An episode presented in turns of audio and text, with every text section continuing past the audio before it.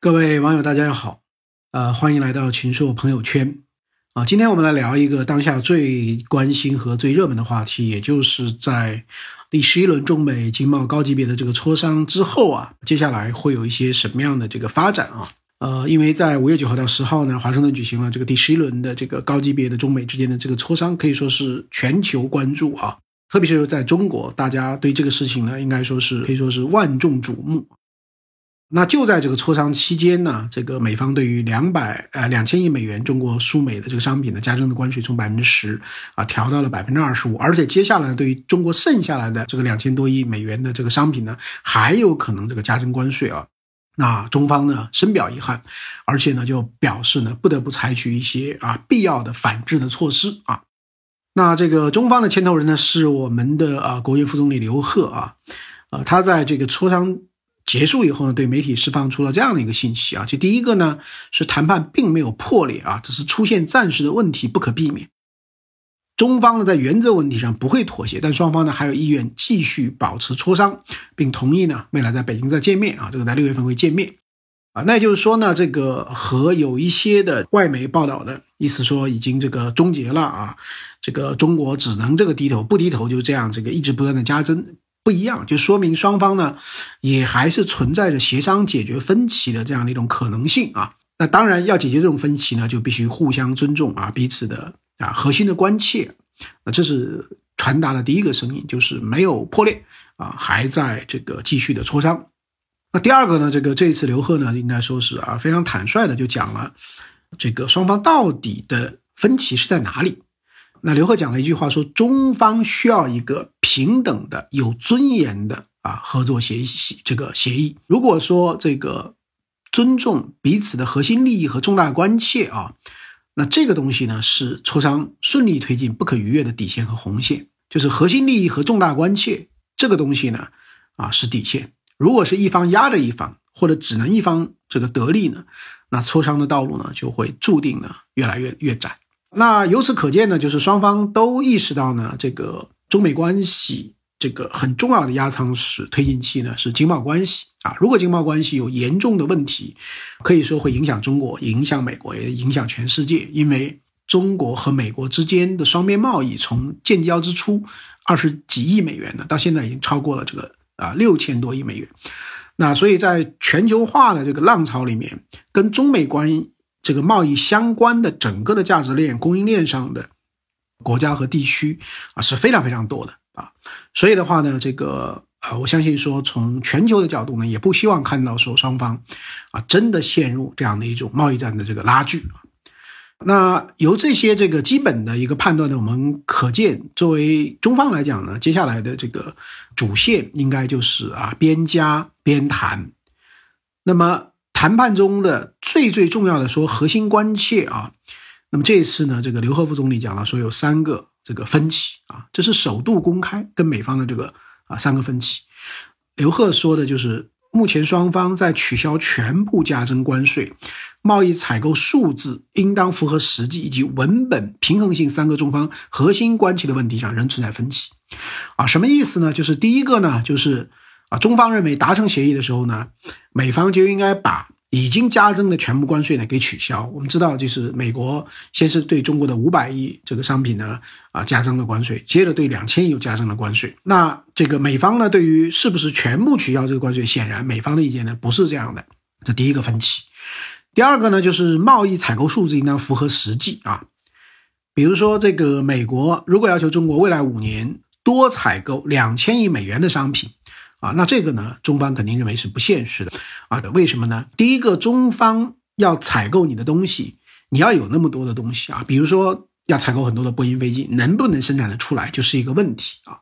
那第二个呢，中方要采购很多东西呢，它必须在 W 框架里呢，WTO 的框架里呢，要有一个平等竞争的问题。比如，它不可能说我不进口德国的汽车、日本的汽车，只买美国的汽车，这是不可能的。也就是说，那。这个美国呢，这样的这个多购买的，还是要在美国有比较优势的这样的一个前前提下呢，才能够发生啊。所以你要是这个采购，这个要经过计算，它应该是有一个这个啊比较啊现实可能的一个区间，这个中方是可以接受的。第三个呢，所谓文本的平衡性啊，其实说穿了就是在文本上，美国呢作为比较强势的掀起贸易战的这一方呢，在文本上要尽量少用啊，比如说 should，比如说 must，比如说 have to，比如说 are reserved，就类似这样的，一边对另一边提出这个单向的这样的一个要求的啊，这样的一种情况。那这三个这个分歧。这个说出来，其实就意味着说底牌也就这个都亮出来了，那也就是磋商呢，可能比以前各界预料的要更长。那换言之呢，即便是这个中方现在啊被加征了一些关税，那在这个背景下，也还是要去这个磋商啊，看看能不能最终达成一个啊能够管控分歧，能够兼顾到彼此利益最大公约数的这样的一个相处模式啊。那这是一个最优解啊，那看看能不能这个达成。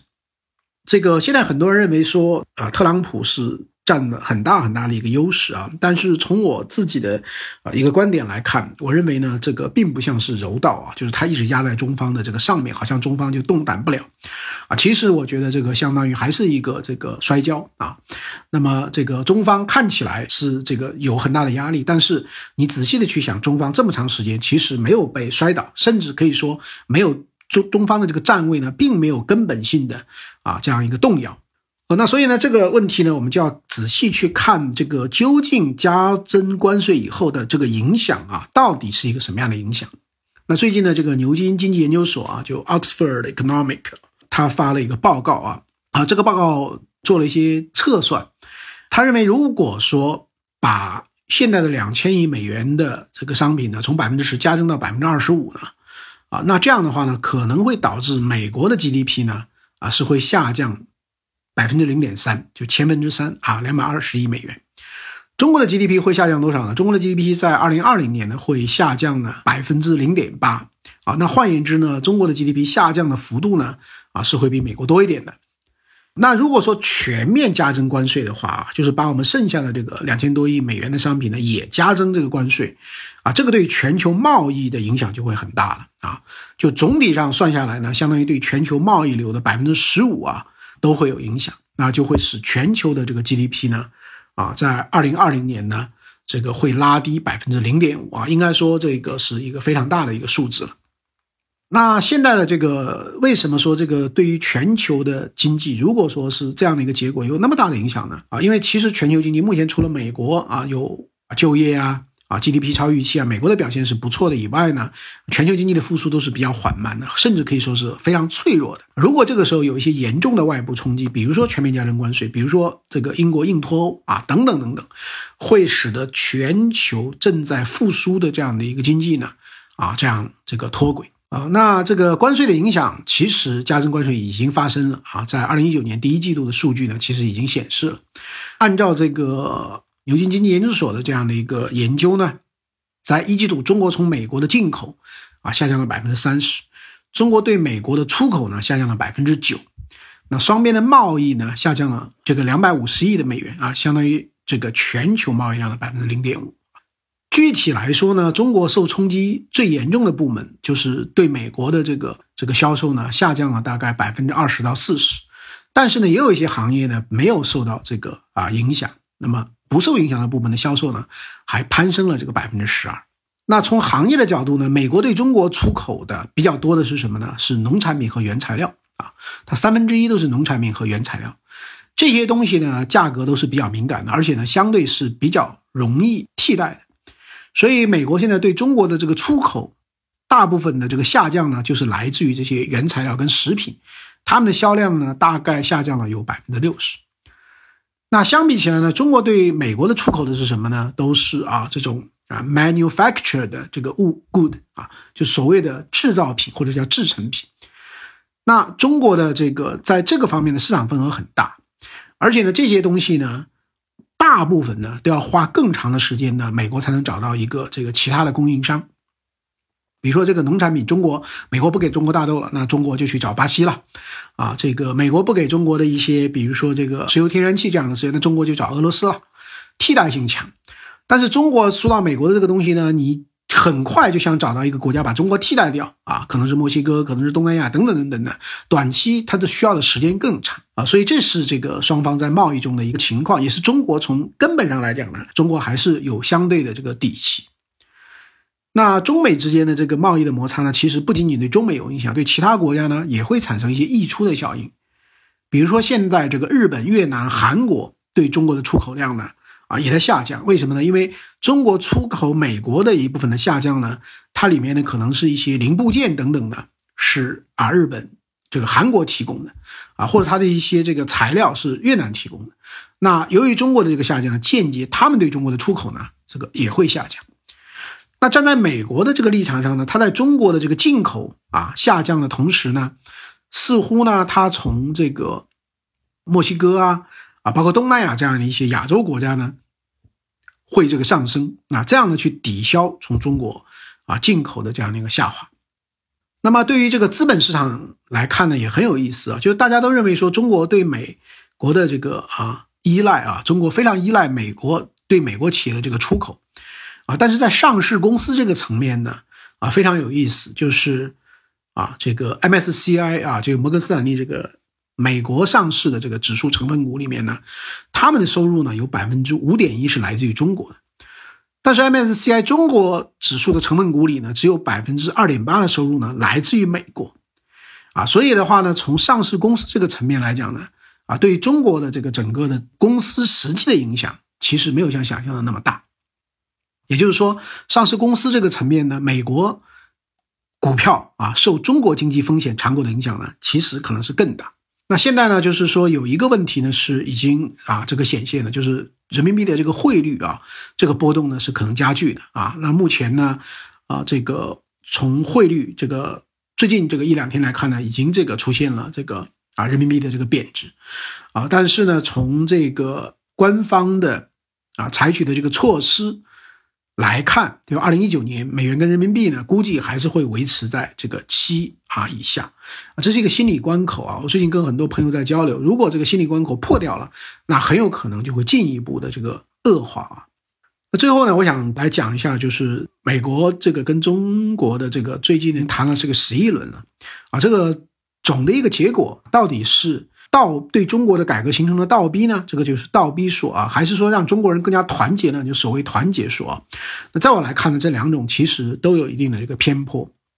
其实一个国家真正的这个改革啊，是要它靠它内生的力量的。如果说还寄托于外部的这样一种倒逼啊，我觉得这本身啊就有很多可能这个一厢情愿的成分。那第二个呢，就是说，我们现在也有很多媒体说啊，这个美国越是给我们压力，我们越能万众一心啊，我们越能同仇敌忾等等等等，啊，这在一定意义上来讲是有道理的。但是呢，啊，在中国这个各个这个阶层、各个区域啊、各个企业、各种性质的企业啊，他们的这个决策呢，其实根据他具体的他的感受来表达的，啊，也不会因为说这个啊，美国对中国。啊，有更大的压力了啊，他们之间就更加团结。他其实他自己的生活境遇啊，才是真正的一个投票器啊。那所以从这个意义上来讲呢，我认为就是中国和美国之间啊，应该继续的啊，这个。边谈边打边加边谈，可能是这样的一个斗而不破的这样的一个节奏。那与此同时呢，啊，中国党是真正的应该考虑我们国内的啊这个改革的进一步的加大和推进，啊，因为我们现在看到来讲，就中国其实靠这个增量的啊这样一个进一步的这个增长是越来越难的。所以目前情况下，就用这种存量的啊改革呢变得很重要啊。这是一个什么意思呢？比如说啊，这个现在这个我们。新销售的汽车，新车的这个交易量呢，其实在下降的，但是二手车呢，它是在上升的。未来这个房地产可能也有这样的情况，就是新房的总的趋势会慢慢的增速下滑，但是二手房可能会上升啊，因为你不可能一切都是新的啊，很多时候呢，这个就是增量的市场慢慢的会小于这个存量的市场啊，这个美国就很典型啊，美国的每年的新车啊销售大概是只有二手车销售量的这个二分之一左右啊。那第二个呢，就是说增量的改革，因为我们现在有大量的资源，还是它的配置方法呢是比较低效的啊。啊，这些资源呢，这个比如说政府手里掌握了很多的资源，这个国企央企手里有很多的资源啊，但是他们的配置中呢，这个并不合理啊。啊，最近我在看李克强总理的这个啊，在今年的这个廉政啊，工作会议上的讲话啊，啊，他举到了有些例子，就非常非常有意思。我们可以看到啊，那比如说他提到说，今年由于减税的这个资金呢，不是靠扩大赤字增加债务，而是中央政府通过增加特定国有金融机构、央企上缴利润和盘活沉淀的财政资金得来的。那这一的一大笔钱呢，他说要确保在一年之内落实到市场主体身上，但也很可能有人将之视为唐僧肉，当做巨额利益来追逐啊。那又比如说，现在呢，这个要减轻企业的税收，要减轻社保缴费啊，这个大概啊，今年要减这个两万亿元，这企业是重大利好。那这个，但是呢，你各地呢也要想方法啊，不仅开源，还要节流啊，要动存量，动真格啊。他说，比如各地都有不少政府性的楼堂馆所啊，有的租赁出去了，而且经营的很好，但收入呢没有纳入预算。还有一些单位的财政资金呢，长期沉淀，趴在账上吃利息，成了部门利益，不但没有绩效，还容易带来廉政风险。那他还指出呢，比如说今年一季度财政运行的非税收入呢，同比增长了百分之十一点八，啊，应该说这个是偏高的。那他就说呢，这个里面也不排除有不规范的行政事业收费，甚至可能是乱收费啊。那如果把这个非税负担加到企业身上呢，就是违规了啊啊，甚至会产生腐败的问题。所以我觉得呢，就是说总体上我们跟美国之间的这样的一个谈判啊，应该尽自己最大的努力。但是这个底线呢，通过这一次的第十一轮呢，已经放得很明显了。